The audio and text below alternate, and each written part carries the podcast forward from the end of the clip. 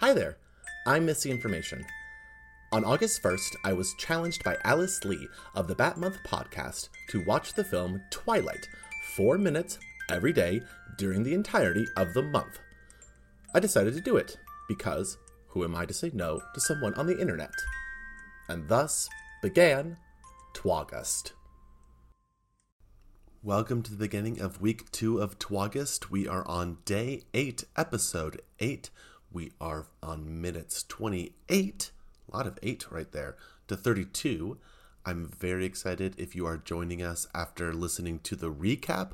I'm very excited if you're joining us having listened to all the episodes. Uh, by now, you know that I am at the point where I am dealing with the early gaslighting that Edward has subjected Bella to from the start when he denied his supernatural powers after saving her from certain doom. We're going to go ahead and jump right into this because I already downloaded most of my thoughts that I had in the first 30 minutes in that recap. So I'm very excited to move forward and see what this next quarter of the film is going to lead us to. Starting at minute 28, we got the 3 2 1 and a boop. 3 2 1 boop.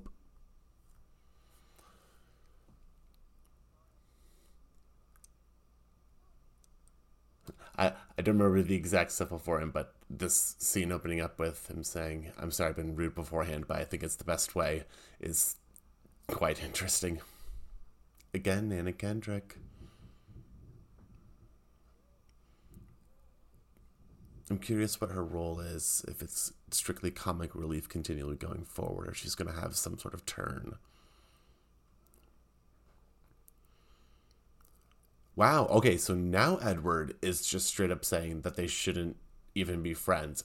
Uh, Bella's correct to say they should have figured that earlier. Why wouldn't you just let the fan crush me? Okay, Bella, that's being a little bit, little bit angsty.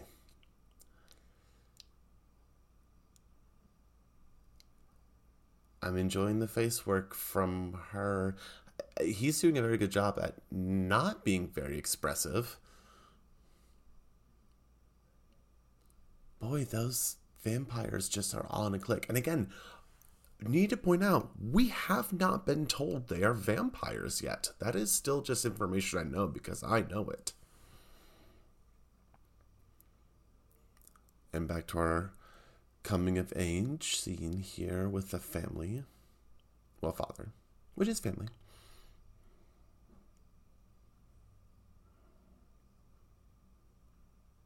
Oh, there, he's already talking about the different prospects besides Edward. Daddy, he, she, she doesn't need a man in her life right away. She's just suffered from trauma of almost being killed. Coming up on the two minute mark, we are back where? In a cafeteria. I'm assuming this is an affordable location, a cafeteria to film in.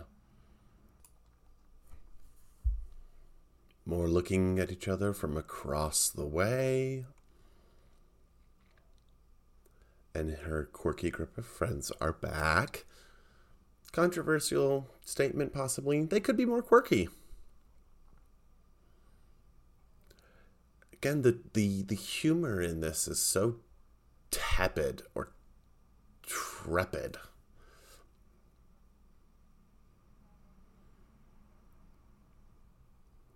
She does eat salad, I do, raw with no dressing on it. Although I try and just have like a big bowl of vegetables.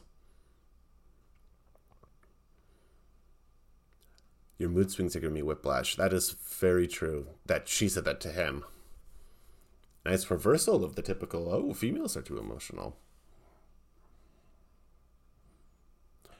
If you are smart, you'd stay away from me. We are just past the half hour mark, and again, this is where our character is living. Are there many successful relationships that start with, you should probably stay away from me? Hey, she brought up kryptonite. She even gets it. What if I'm not the hero? What if I'm the bad guy? This is so far Bella ignoring blatant red flags. It, the phrase, and someone tells you who they are, believe them. And he is telling her, I'm a bad guy. And she's like, nah, I see through you. 20 seconds left. Oh, she wants to go to the beach. I have to remember these beaches would be probably cold up there in Washington.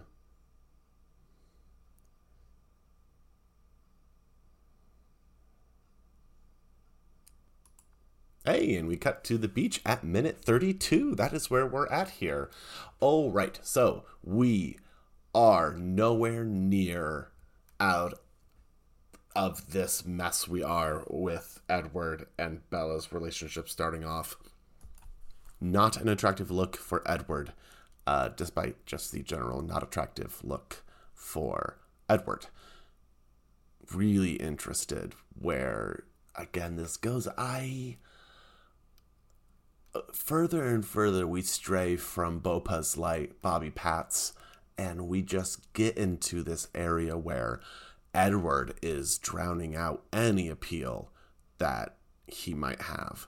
It's really, really starting off on the wrong foot, scene after scene. Like for the past three episodes, so 12 minutes, has simply been Edward gaslighting and or then reversing and telling a truth that he's not a good person like telling her that it's I, I just feel like I'm at the point where I'm being so repetitive in these last episodes where I I'm trying to find a new angle on it. But every single action that he takes is a red the reddest of red flags. It is crimson.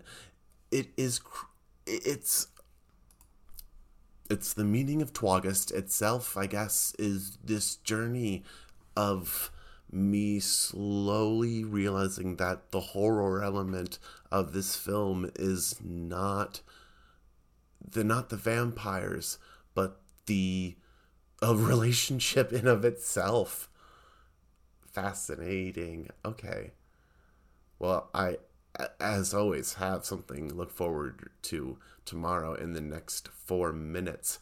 Thank you again for listening. If you have not had a chance to listen to the recap, I would suggest listening to it. If you haven't had a chance to listen to all of last week's episodes, I would encourage you to listen to those.